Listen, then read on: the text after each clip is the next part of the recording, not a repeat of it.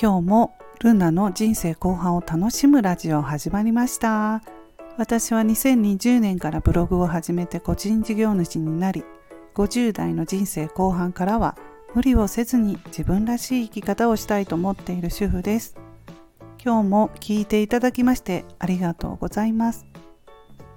今日は日曜日ということで子育てでまあ今ちょっと悩んでいることとかねそういうお話をしたいと思います、えー、子供が2人私いるんですけれども息子がね来年1月成人式を迎えるんで、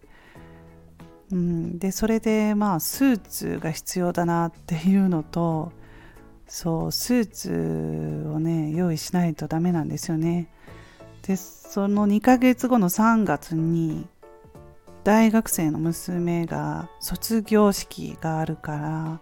袴を着るということで着物もねこれ用意しないといけないなとか、まあ、ちょっと近づいてきたのなとそんなことをね思っています。はい。そういうそれは悩みではないんですけれども、まあ、娘が今大学4年生で進路ですね。まだ決まっていないということで皆さん、えー、これを聞いていただいている大学4年生のお子さんをお持ちの方いらっしゃいましたらねどうでしょうか？就職もう決まりました？うん娘のね周りのお友達もまだ決まってない人結構いるんですけれどもでもちょこちょこ決まってきたようですね。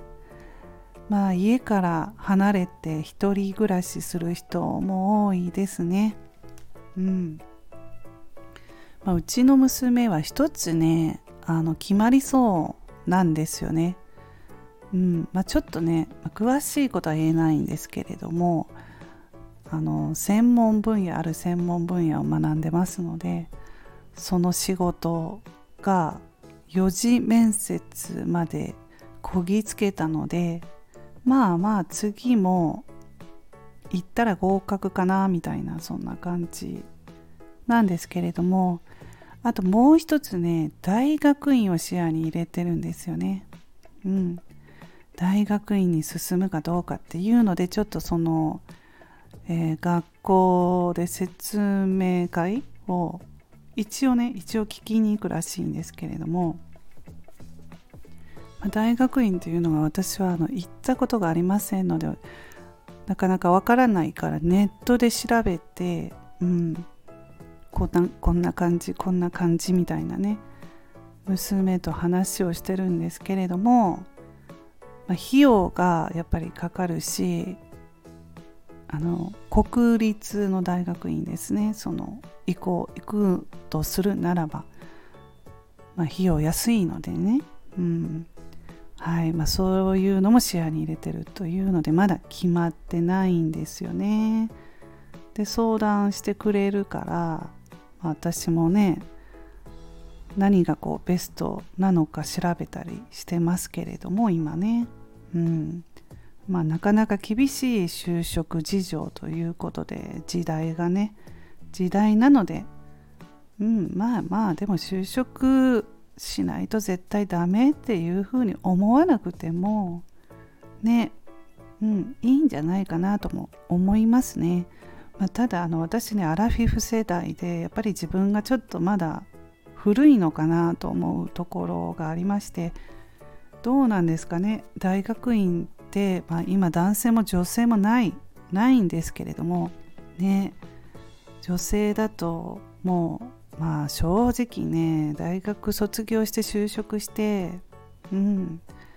まあ、普通に結婚してっていうのがいいんじゃないのって正直ね私思うんですよね。